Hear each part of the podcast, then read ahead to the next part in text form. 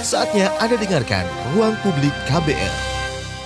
Selamat pagi, kita berjumpa kembali dalam ruang publik KBR bersama saya Don Brady dengan tema pagi hari ini mengenal modus-modus perdagangan orang. Saudara tindak pidana perdagangan orang atau TPPO masih terjadi meski penegakan hukum terus berjalan dan modusnya pun semakin beragam. Belum lama ini sejumlah LSM yang tergabung dalam jaringan masyarakat peduli human trafficking menerima laporan ada 29 perempuan Indonesia menjadi TPPO dengan modus pengantin pesanan. Para korban kebanyakan kebanyakan dari Jawa Barat dan Kalimantan Barat. Pagi ini kita akan berbincang dengan Mahadir, Ketua Dewan Perwakilan Cabang Serikat Buruh Migran Indonesia atau SBMI Kabupaten Mempawah, Kalimantan Barat soal modus TPPO atau tindak pidana perdagangan orang, soal pengantin pesanan ini dan mencari tahu mengapa TPPO ini masih terus terjadi. Oke, sebelum saya lanjutkan berbincang dengan uh, Bang Mahadir pagi ini, kita dengarkan terlebih dahulu laporan yang disusun reporter KBR Teresia Septiani berikut ini. Meski penegakan hukum terus berjalan, kasus perdagangan orang tak kunjung reda dengan berbagai modus baru.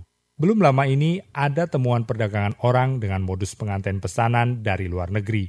Seperti apa kasusnya? Berikut laporan reporter Teresa Septiani dibacakan Fitri Anggreni. Sejumlah LSM yang tergabung dalam jaringan masyarakat peduli human trafficking menemukan modus-modus baru perdagangan orang. Salah satu modusnya adalah pengantin pesanan. Jaringan LSM ini menerima laporan ada 29 perempuan Indonesia menjadi korban pengantin pesanan. Lebih dari setengah jumlah korban berasal dari Jawa Barat dan lainnya dari Kalimantan Barat. Dalam modus pengantin pesanan ini, seorang perantara yang disebut sebagai Mak Comblang memperkenalkan sang perempuan dengan pria asal Tiongkok untuk kemudian dinikahkan dan dibawa ke Tiongkok. Kebanyakan dari korban termakan janji kehidupan ekonomi yang lebih baik oleh sang pria yang mengaku sebagai orang kaya di Tiongkok. Misalnya MN salah satu korban pengantin pesanan asal Kalimantan Barat yang dibawa sang suami ke Tiongkok dan kemudian dipekerjakan sebagai buruh. Tak jarang MN mengalami kekerasan fisik dan seksual oleh sang suami dan juga ibu mertuanya. Dalam suatu kesempatan, MN berhasil menghubungi keluarganya melalui aplikasi pesan instan. Dia menceritakan kondisinya dan meminta pertolongan. Didampingi Serikat Buruh Migran Indonesia SBMI, keluarga berusaha memulangkan MN dari Tiongkok. Namun upaya ini mengalami kendala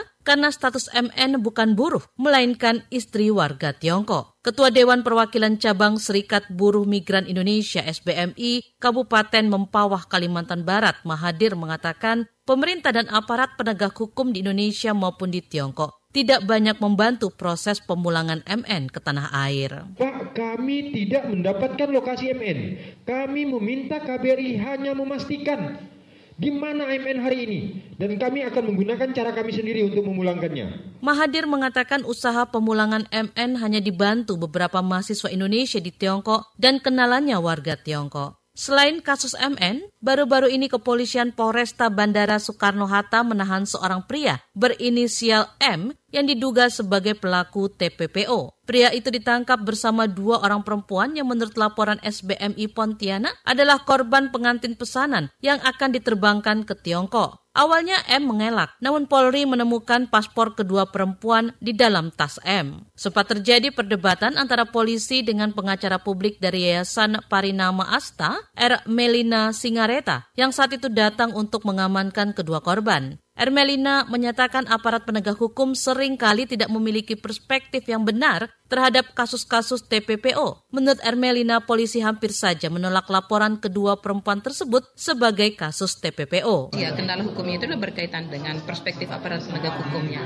terkait dengan penggunaan pasal, penggunaan undang-undang yang tidak tepat gitu, yang harusnya kasusnya itu adalah kasus tindak pidana perdagangan orang, tapi digunakanlah uh, apa undang-undang misalnya kitab undang-undang hukum pidana saja, atau misalnya hanya digunakan undang-undang perlindungan anak saja gitu. Padahal kalau misalnya pada kasus perdagangan orang yang misalnya anak misalnya ambil contoh gitu itu harusnya dia tidak hanya menggunakan uh, apa UU PPA saja gitu tetapi juga undang-undang tindak pidana perdagangan orang juga bisa dijunto-juntokan sebenarnya Kalau misalnya dijuntuh-juntuhkan kayak begitu, berarti otomatis ancaman hukumnya kan tinggi. Anggota Komisi Nasional Perlindungan Perempuan Taufik Zulbahari juga menilai penggunaan undang-undang yang tidak tepat bisa berdampak pada proses penegakan hukum dan hak-hak yang diterima korban. Menurut Taufik, proses identifikasi menjadi kunci penegakan hukum kasus perdagangan orang itu. Sayang, masih banyak aparat penegak hukum yang tidak melakukan proses identifikasi dengan tepat. Tantangannya ya bagaimana pemahaman aparat penegak hukum, terutama kepolisian yang melakukan identifikasi itu mumpuni gitu. Sehingga mereka pada saat mengakses sebuah kasus bisa secara jernih melihat bahwa ini adalah kasus tindak pidana perdagangan orang. Salah satu hak korban TPPO yang harus dipenuhi adalah hak rehabilitasi. Sekretaris Jaringan Nasional Anti TPPO Andi Adrian menekankan proses rehabilitasi korban-korban TPPO tidak dapat dilakukan dalam waktu singkat. Padahal pemerintah memberi batasan waktu untuk program rehabilitasi korban. Batasan waktu ini membuat para korban yang secara psikologis belum sepenuhnya pulih sudah harus dipulangkan ke tengah masyarakat yang masih memiliki stigma terhadap para korban TPPO. Proses rehabilitasi bagi korban itu sangat minim sekali. Karena pertama begini Mbak, kita melihat bahwa ketika korban-korban trafficking ini kan dikirim dari satu daerah ke daerah yang lain ya. Misalnya anggaplah katakanlah seperti kasus yang ini di, uh, dari Singkawang mereka dikirim tapi sudah bisa terungkap ya di Jakarta. Nah, biasanya pola yang terjadi yang di, kita lakukan dalam proses rehabilitasi anak-anak anak-anak ini atau korban-korban ini biasanya akan langsung diproses dengan cepat proses dengan cepat untuk dipulangkan ke lokasi wilayahnya mereka gitu. Nah sampai sana mungkin bisa jadi mendapatkan rehabilitasi ataupun tidak mendapatkan rehabilitasi. Laporan ini disusun Teresa Septiani. Saya Fitri Anggreni. Oke, baru saja kita dengarkan laporan yang disusun reporter KBR Teresa Septiani. Bang Madir, bisa diulang tadi Bang, yang marah-marah tadi Bang. Kata-katanya langsung Bang. Apa ngomong apa itu? itu spontan ya, gimana cara mengulangnya? Udah nggak ingat ngomong apa? Masih ingat sih Eh, ya. coba dong. KBRI Uh-uh. itu juga tidak bisa berbuat banyak ya tentang dalam eh, menangani melindungi warganya apalagi pemulangan. Hmm. Alasannya terbentur oleh peraturan di sana. Tapi saya nggak marah-marah kali ini ya. yang tadi itu marah-marah yang ini enggak ya Bang Tadi ya? marah-marah. Oke, itu asli itu marah-marah Bang. Bener. Bener marah Bener ya. marah itu. Oke, jadi untuk uh, korban tindak pidana perdagangan orang ini dengan modus pengantin pesanan asal Kalimantan Barat yang didampingi SBMI, ada berapa orang bang sebenarnya? Untuk Kalimantan Barat yang kami sampaikan Ah, kemarin itu 13 ya. 13 ya. Hari ini bertambah lagi satu. Oke, jadi, Jadi 14. 14 ya. Gimana mereka sudah kembali ke Indonesia? Yang kembali ke Indonesia itu sudah 10. Oke, sudah Iya. 10 berarti yang empat lagi Lima lagi. Lima Eh, lagi ya? eh, yang kembali sembilan, tinggal Ah, ah. empat lagi belum. belum ya. Oke, nah pendampingan seperti apa yang diberikan SBMI dan sejak dalam proses apa ini bang? Kalau pendampingan, pertama kita tetap ya membuat meminta dulu, menemui dulu pihak keluarga. Kita minta akses kepada pihak keluarga, eh, mendapatkan keterangan-keterangan yang dari hasil kawin pesanan ini. Hmm, dokumen-dokumen juga yang kita dapat dari pihak keluarga dan apabila kita dapatkan bahwa memang benar ini patut untuk kita bantu dan layak maka kita akan meminta surat kuasa kepada pihak keluarga oke. ya dengan membuat kronologis dulu sebe- sebelumnya dan kita akan membuat eh, meminta surat kuasa kepada mereka Nah, ternyata dari em, yang abang dapat laporan itu 14-nya itu ternyata pantas untuk didampingin karena kronologisnya memang eh, tidak sesuai seperti itu atau gimana nih bang? ya pada umumnya ya Eh, eh. semua pengadu itu nggak pernah kita tolak Nggak pernah ditolak? nggak pernah ada yang kita tolak karena memang faktanya itu benar-benar mereka itu membutuhkan bantuan Oke. Nah, dari hasil kronologis-kronologis itu juga menguatkan kita bagaimana cara kita memberikan pendampingan sehingga kita bisa menyurati pihak-pihak instansi yang terkait baik itu kepolisian, baik itu Pemda maupun Pemprov dan juga Direktorat Perlindungan Warga Negara Indonesia dan Bantuan Hukum Indonesia Kementerian Luar Negeri Hmm. Republik Indonesia. Berarti bisa dibilang eh, SBM ini mendampinginya sejak proses awal ya bang ya? Sejak- sejak sejak proses proses awal. cari dulu kronologisnya, Iya. terus ke keluarga dan dan em, minta surat kuasa ke keluarganya. Iya. Setelah itu, Nah, setelah itu kita akan menyurati ya. Kita akan bedah kasus dulu dengan Oke. kawan-kawan seluruh SBMI advokasi dan itu kita tetap melalui penyuratan eh, di instansi-instansi yang terkait. Kita akan telusuri korban karena korban bisa berkomunikasi dengan kita, pihak keluarga juga bisa berkomunikasi. Yang pertama kami cari yaitu para mak comblang. Mak Yang disebut mak tuh. comblang tadi. Padahal banyak laki-laki, seharusnya Pak comblang. Pak. Comblang. Iya. itu banyak laki-laki juga ya. Iya. Uh-huh. Eh, Mak Comblang ini kita temukan dulu, itu kan ada tingkatan ya. Eh, biasanya banyak juga di dekat rumah korban ini juga para perekrut yang telah disusun ini. Iya berarti tidak hanya ada satu mak comblang ya, ada Banyak. satu kasus misalnya ada tiga atau empat mak comblang yang terlibat di dalam itu. Ada tingkat desa, Mm-mm. tingkat la- eh, perekrut lapangan, Oke. eh, perekrut yang me- apa tuh mengakses ke ibu kota, Mhm. yang membuat dokumen-dokumen, yang mengurus dokumen-dokumen yang sangat instan. Artinya sudah ada eh, job-job mereka masing-masing, bagian-bagian mereka masing-masing itu. Hmm, Oke, sudah ada uh, tugas pembagian tugas masing-masing pembagian seperti tugas biar masing-masing. bekerja secara rapi atau cepat nih bang Saya kira-kira. pikir ini supaya cepat ya. Supaya cepat ya. Supaya cepat. ya. Oke, seberapa cepat bang? Kalau misalnya sudah uh, uh, ada satu, bisa dibilang korban nggak sih bang? Korban ya? Satap korban saja. Korban saja ya, korban dari uh, perekrutan hingga mereka diperdagangkan sampai berangkat ke luar negeri itu biasanya memakan waktu berapa lama bang? Ada yang kita temukan bisa dua bulan, tapi di Cukup saat cepat mereka ya. melakukan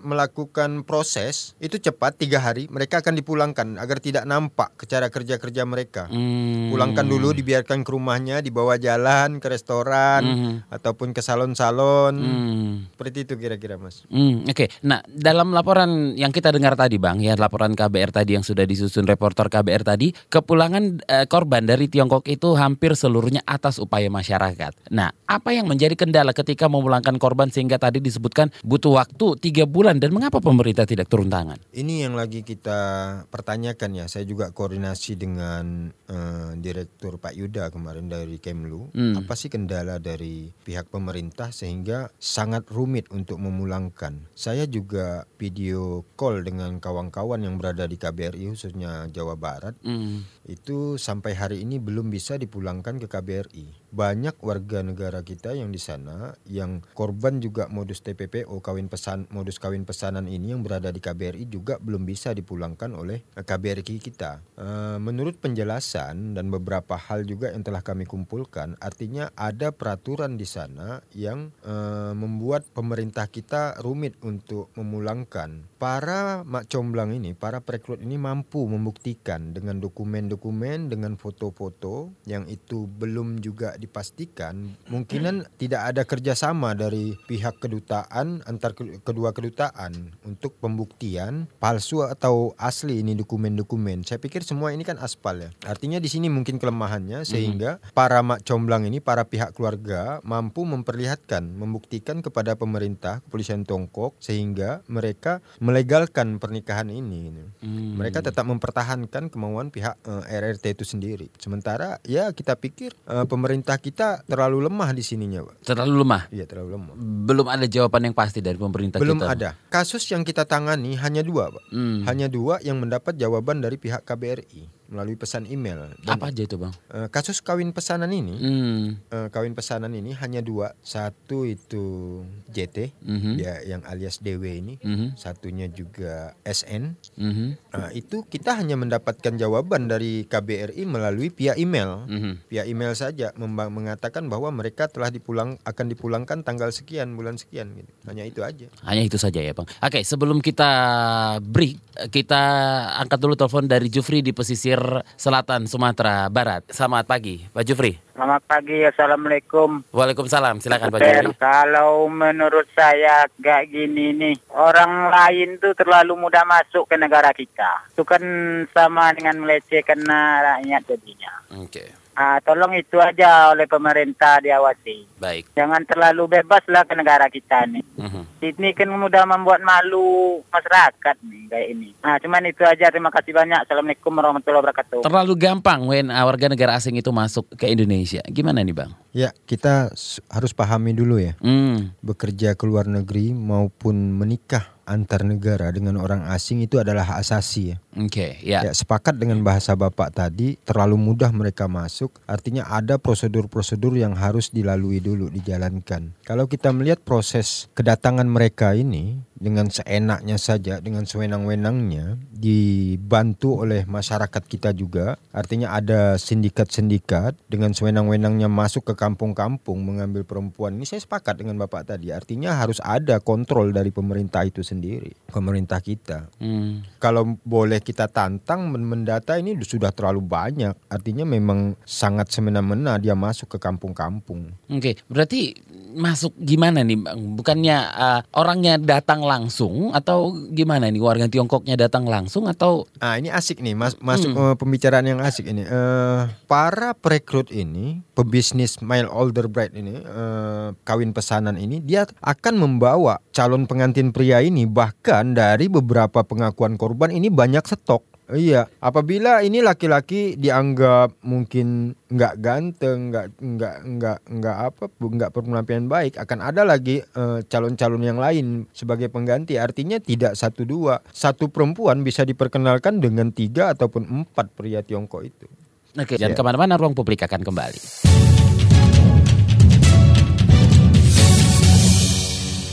Anda masih mendengarkan Ruang Publik KBR bersama saya Don Brady dengan tema pagi hari ini mengenal modus-modus perdagangan orang. Saya masih bersama Mahadir, Ketua Dewan Perwakilan Cabang Serikat Buruh Migran Indonesia atau SBMI Kabupaten Mempawah, Kalimantan Barat. Bang Mahadir diperkenalkan dengan empat pria Tiongkok. Berarti kalau memang si perempuannya tidak suka, itu tidak akan terjadi. Ini kecanggihan lagi ya kepada para Ah. krut ini membuat rayuan mengiming-imingi kepada korban sehingga korban itu tetap mau Tetap mau. iya. Tapi dengan pilihannya. dengan pilihannya. Artinya tidak juga mutlak yang penting akan dapat dari stok-stok itu mereka akan pilih. Artinya terbaiklah dari stok-stok yang ada itu bagi mereka, bagi pandangan para korban itu sendiri. Oke, latar belakang para korban dan target korban yang biasanya disasar Macomblang ini apa nih bang? Pertama, tetap faktor ekonomi ya. Itu tetap faktor ekonomi karena Hmm. para korban ini ada juga yang tidak diketahui oleh pihak keluarga sehingga nekat saja berangkat, belum pernah memegang uang itu sebesar 10 ataupun 15 juta ataupun 20 juta sehingga mereka mau saja karena akan dijanjikan bisa pulang di sana hidup enak, suami bisa kirim uang kepada keluarga. Mhm. Jadi itu yang diiming-imingi Ya, latar itu yang diiming-imingi. ekonomi menjadi latar belakang yang utama ya bang ya. Iya. Selanjutnya, Pertama tidak pernah juga dibawa ke tempat-tempat belanja, salon sehingga mereka itu merasa wah sepertinya ini akan enak hidup di sana. Mungkin begitu. hmm, apakah semua em, pengantin pesanan ini perempuan bang? Belum saya temukan laki-laki ini semuanya perempuan. Belum ditemukan. Belum tapi ditemukan. tapi dari ah, kasus ini ada kemungkinan laki-laki juga akan menjadi pengantin pesanan bang. Eh, berdasarkan temuan kawan-kawan juga Hmm. eh, dari Kemlu juga bahwa memang di Tiongkok ini perbandingan antara perempuan dengan laki-laki itu sangat jauh sehingga laki-laki ini sangat banyak di sana sehingga susah untuk mendapatkan perempuan di sana. Ah, Oke. Ya, saya pikir untuk pengantin laki-laki yang kita temukan nggak ketemu kali ya. Karena masih banyak Masih banyak ya. laki-laki. Kelebihan dia mah.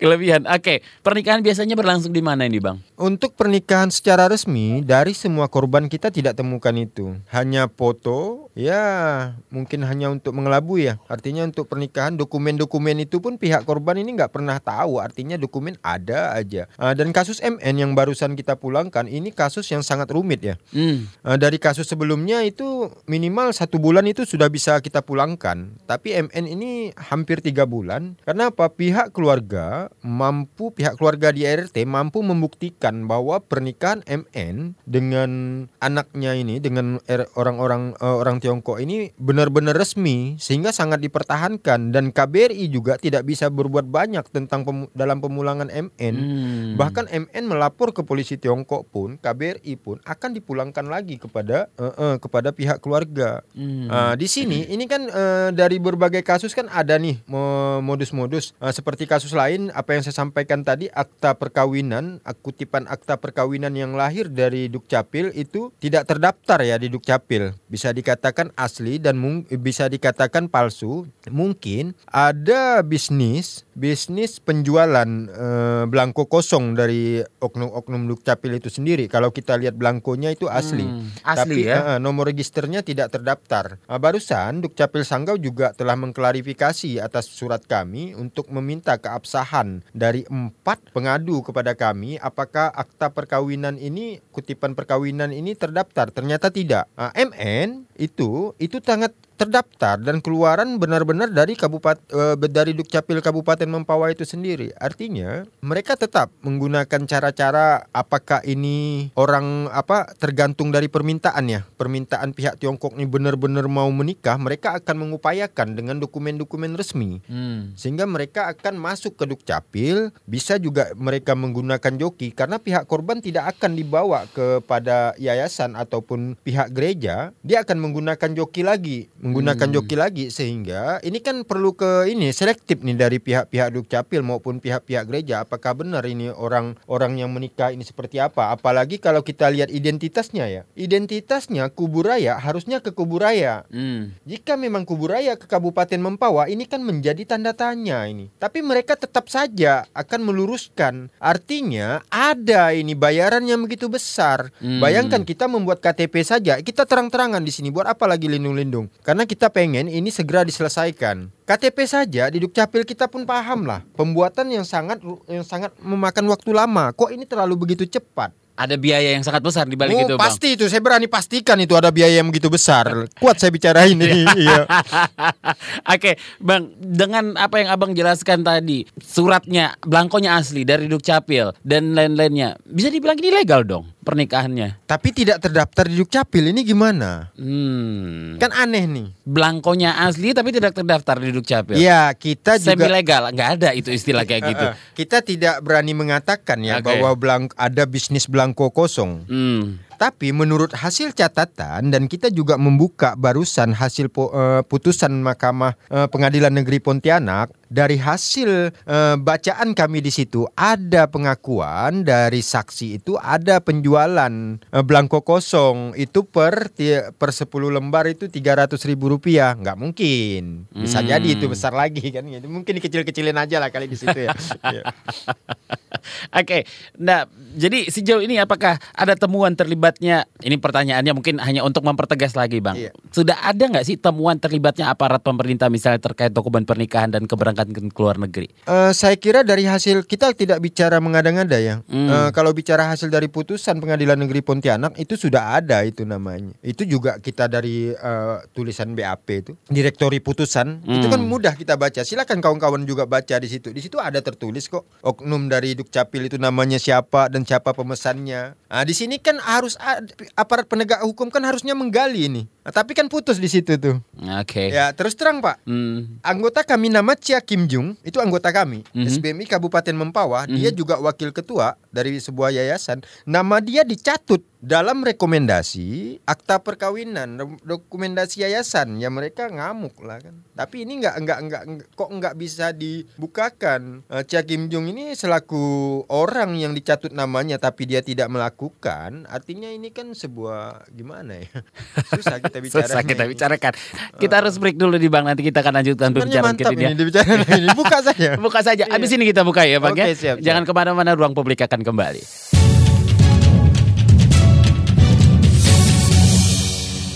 Anda masih mendengarkan Ruang Publik KBR bersama saya Don Brady dengan tema pagi hari ini mengenal modus-modus perdagangan orang. Dan saya masih bersama Mahadir, Ketua Dewan Perwakilan Cabang Serikat Buruh Migran Indonesia SBMI Kabupaten Mempawah, Kalimantan Barat. Bang Mahadir, kita angkat telepon dulu. Ada Pak Herman di Sintang. Selamat pagi Pak Herman. Selamat pagi. Ya, silakan. Selamat pagi Bapak narasumber. Salam sejahtera bagi kita semua. Iya. Iya. Ya gini Pak, masalah tentang pernikahan ya. Kebanyakan kalau di tempat kita sini ya, pernikahan itu kan kalau orang dari luar negeri itu kan banyak yang masuk ya ke Indonesia itu. Hmm. Itu gampang benar masuknya ya Bang. Mhm. Saya melihat itu gampang benar banyak berkeliaran orang-orang asing ya di Indonesia itu dengan mudahnya masuk. Itu yang menurut saya cukup heran ya. Dan mengambil-ngambil mencari istri di daerah kita ini cukup mudah gitu ibaratnya. Dan masalah tentang pernikahan di tempat kita ini harus dipertingkatkan lagi yang resminya ataupun yang tidak resminya harus dipantau oleh pemerintah kita juga, Bung. Hmm. Itu harus diperketat tuh juga tuh. Masalah surat menyurat itu kadang kita mengurusnya agak sulit juga. Kalau masalah sesama kita bangsa Indonesia mau menikah sulit juga untuk mengurusnya, Bang. Hmm. Itu aja. Terima kasih. Terima kasih Pak Herman di Sintang. Untuk mengurus surat pernikahan sesama WNI saja itu membutuhkan waktu dan effort ya Bang. Ini pernikahan antar negara gampang. Tadi Abang bilang dua bulan itu gimana tuh Bang? Dua bulan itu biasa bukan ini ya, bukan pengurusannya. Artinya membiarkan dulu dia pulang ke rumah. Mulai dari proses Ya. dibujuk gitu ya. paspor. Oke, pembuatan paspor. Iya. Nah, pembuatan paspor bahkan cuma satu hari di si- di Singkawang itu biasanya. Itu. tiga hari kita ini di Jakarta Uh, uh, bisa mulai bisa tiga hari. tiga hari, Di ya. Sengkawang bisa satu hari. Bisa satu hari. itu tertulis lagi di direktori putusan itu bisa dibaca itu satu hari bisa jadi kan gitu. ini aneh ini. Eh, Berarti mak comblang ini bukan sekedar mak comblang biasa dong bang? Saya pikir mak comblangnya sih biasa ya. Biasa. Artinya orang yang membantu ini yang Oke. sangat luar biasa ini. Mak comblang yang ada di apa namanya di sekitaran rumah para korban itu adalah yang biasa mak comblang tetangga mungkin atau orang-orang Iya. yang dikenalnya yang di atas atasnya nih yang tidak biasa. Sangat luar biasa, seperti sudah terkoordinir dan sangat tersistematis ya. Artinya mereka itu sudah sangat paham apa yang harus dibuat Hmm. dengan sesingkat-singkat mungkin. Eh, seperti yang disampaikan Bapak Herman tadi. Maaf Pak Herman, kita juga eh, baru mendapat juga laporan dari warga Sintang dan sudah kita lakukan upaya-upaya pendampingan. Benar kata Pak Herman tadi itu. Hmm.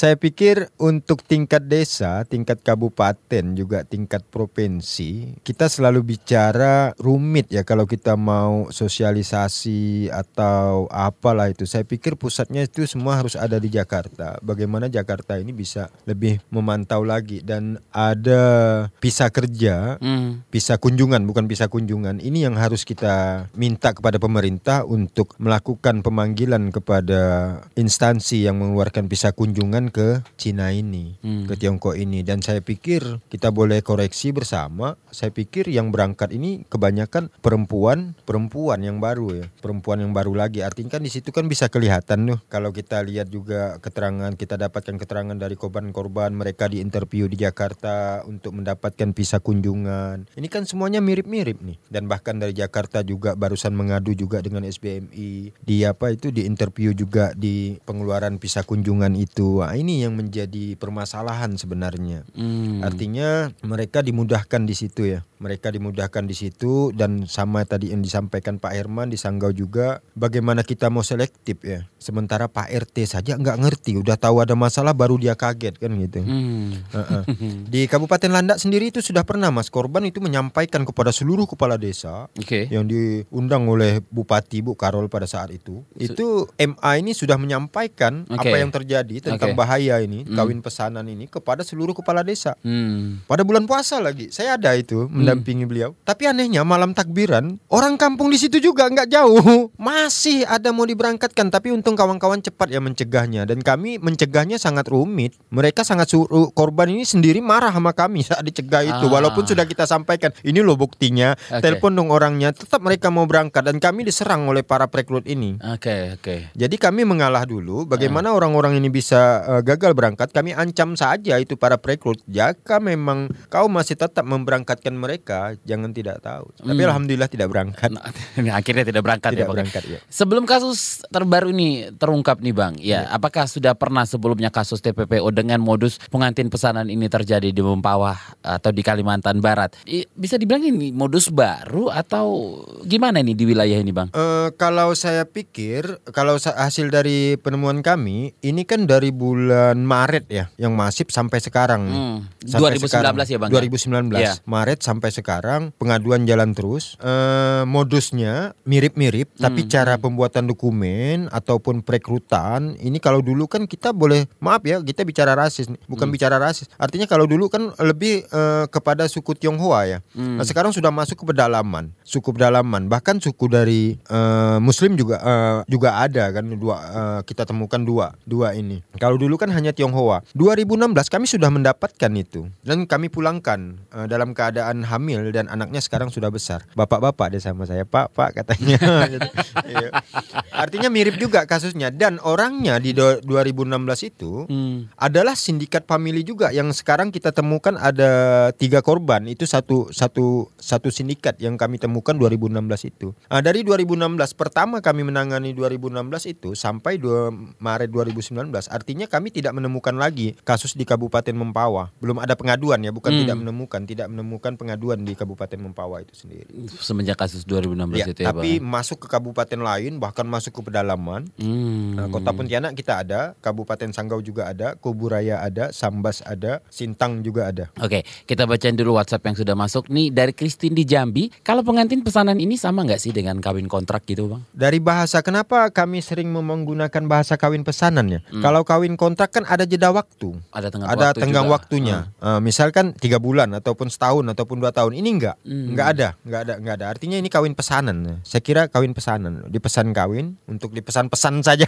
gitu kan, pesan singkat atau apalah itu. Hmm. Saya pikir lebih tepatnya kawin pesanan. Kawin pesanannya berarti berbeda ya? Berbeda. Ada ada kawin pesanan ini sewaktu-waktu bisa selesai atau Ya, Pak, kalau kita lihat pihak Tiongkok ini sangat benar-benar sangat memerlukan istri ya. Hmm. Sangat memerlukan istri sehingga mereka maunya itu selama-lamanya dan tidak karena mungkin mereka sudah merasa membayar atau apa pun itu sehingga mereka melakukan seenaknya saja apalagi para perekrut ini tidak mau tahu tentang orang-orang yang ditempatkan ke sana. Saya pikir begitu. Oke, dari Nungki di Jakarta. Dari yang saya baca-baca, kalau mau kerja ke luar negeri juga ada calo-calonya. Yang menjadi masalah, apakah ke luar negeri karena pakai calo atau gimana? Macomblang tadi gitu ya Bang ya, dan teman-temannya ya, dan sindikatnya ya, Iya. kayak gitu ya. Di Taufik di Aceh, apakah soal pengantin pesanan itu ini hanya terjadi di, di Indonesia dengan tujuan negara Cina? Di negara lain ada nggak Bang? Kita juga sudah dengar ya. Hmm. Saya pikir itu negara lain juga sudah kita dengar. Venezuela juga ada, dari Pakistan juga kemarin juga ada kan. Artinya bukan hanya Indonesia, berarti sangat banyak dia membutuhkan perempuan ini.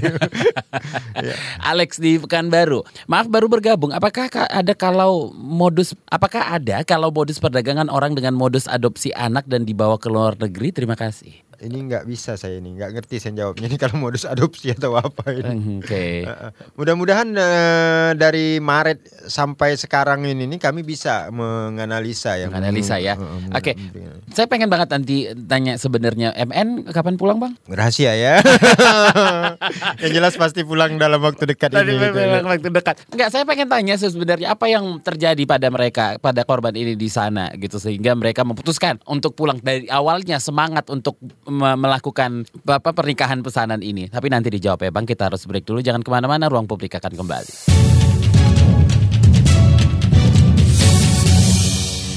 Anda masih mendengarkan, mendengarkan Ruang Publik KBR dan kita sudah ada di segmen terakhir bersama saya Don Brady dengan tema pagi hari ini mengenal modus-modus perdagangan orang. Saya masih bersama Mahadir, Ketua Dewan Perwakilan Cabang Serikat Buruh Migran Indonesia SBMI Kabupaten Mempawah, Kalimantan Barat. Jadi eh, Bang Mahadir rahasia ya masih MN kapan pulang ya? Yang penting nggak lama lagi. Nggak pokoknya. lama lagi Nggak ya. lama lagi ya. Bukan boleh tahu MN sudah berapa lama di Tiongkok sana? Eh, MN, oh kita ini kebanyakan kasus ya, jadi nggak lupa. Katanya mungkin enam bulan kali ya. Enam bulan ya? bulan. Oke. Jadi setahun mungkin eh, sama proses-prosesnya gitu. Oke, dia MN dari Kalimantan Barat juga nih Bang. Ya Kalimantan Barat. Oke, kenapa Kalimantan Barat? Nah ini Hmm. mantap ini. Ini sebenarnya proses saya jawab ini putusannya belum lama ya. Hmm. Mungkinan hukuman ini hanya tujuh bulan 15 hari ini dari putusan hakim ini. Putusan untuk Putusan untuk pelaku Mak Comblang. eh, Mak Comblang ini 7 bulan 15 hari. 15 hari yang seharusnya Kalau mengacu ke Undang-Undang TPPO nomor 21 tahun 2007 itu minimal tiga tahun. tiga tahun. Berarti karena hukuman yang ringan ini makanya modus ini ada di Kalimantan Barat Ya, gitu. Saya kira dari Jawa Barat mungkin sudah pindah Kalimantan Barat karena banyak sudah agen-agen hari ini kan. Serius bang? Serius, saya bicara fakta itu. Hmm, Oke, karena kenapa bisa jangan bilang ada ini lagi atau memang tidak tidak mengerti atau gimana ini bang para para penegak hukum kita itu gimana? Eh, kalau spesifikasinya kita baca itu eh, TPPO ya tindak pidana perdagangan orang, tapi dakwaannya itu ke perlindungan buruh migran yang nggak ada minimal hukuman itu. Eh, karena sama ya kasusnya juga kasus kawin pesanan dan ini korbannya sangat miris karena saya mendampingi juga orang yang pernah dicatut namanya di situ. Mhm. Itu teman saya yang tadi saya sampaikan juga satu kasus yang ini Mhm. sehingga saya sangat memantau kasus ini dan sangat sangat marah saya dengan hukuman 7 bulan 15 hari ini.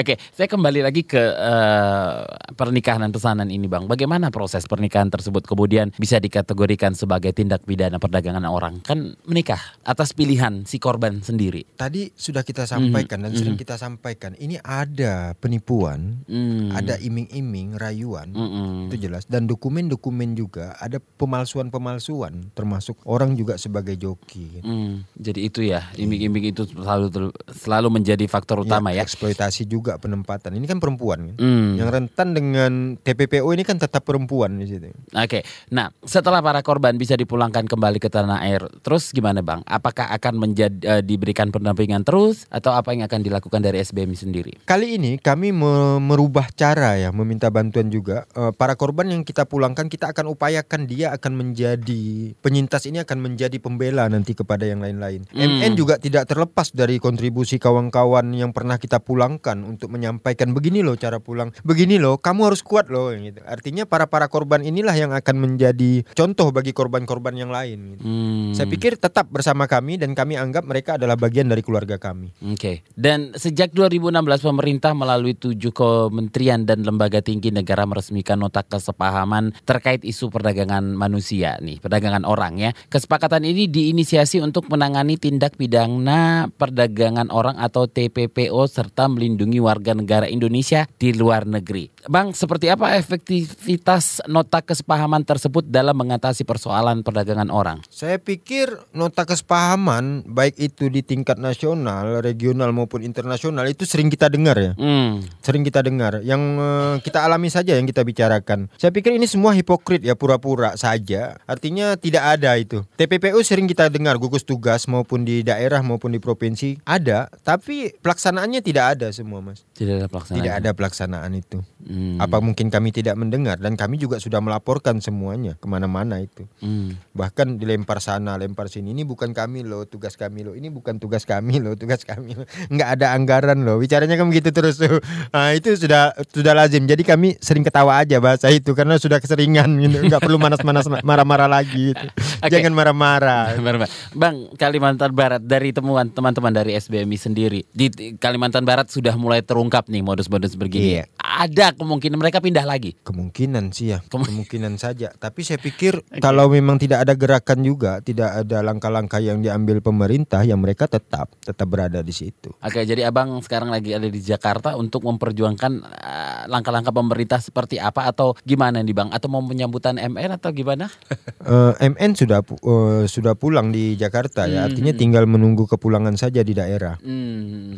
Kita akan coba melakukan langkah termasuk diskusi apa tuh eh, diskusi juga mendatangi Kemlu apa sih sebenarnya yang menjadi kendala-kendala ini kita juga tidak mampu kan memulangkan memulangkan Ya, terus. ya. Mhm. Kalau selama ini ya udah biasa juga kami pernah tangkap mak comblangnya pukul aja cepat pulang kan itu saja bahasa kami kan. Hmm. Nah, tapi kalau memang kita dengan cara-cara itu saja secara terus-menerus saya yakin ini tidak akan berdampak baik dan akan terus terjadi. Hmm. Nah, artinya kami bersama teman-teman juga dengan kawan-kawan jaringan juga akan mencari apa sih langkah-langkah yang harus eh, yang dapat membantu kami dari Mempawah ini dari kawan-kawan Kalimantan Barat khususnya bukan Mempawah lagi ya Kalimantan Barat khususnya bagaimana mencarikan solusi ini. Sehingga saya harus ke Jakarta untuk meminta pendapat daripada kawan-kawan itu sendiri. Hmm, sejauh ini Bang sudah sampai mana perkembangannya? Perkembangan apa yang maksudnya? Yang Abang teman-teman dari SBMI perjuangkan ini melalui diskusi dengan Kementerian Luar Negeri mungkin atau Ya, men- eh, kementerian terkait. Hasil kedatangan saya saya di hasil kedatangan saya di instansi-instansi terkait ini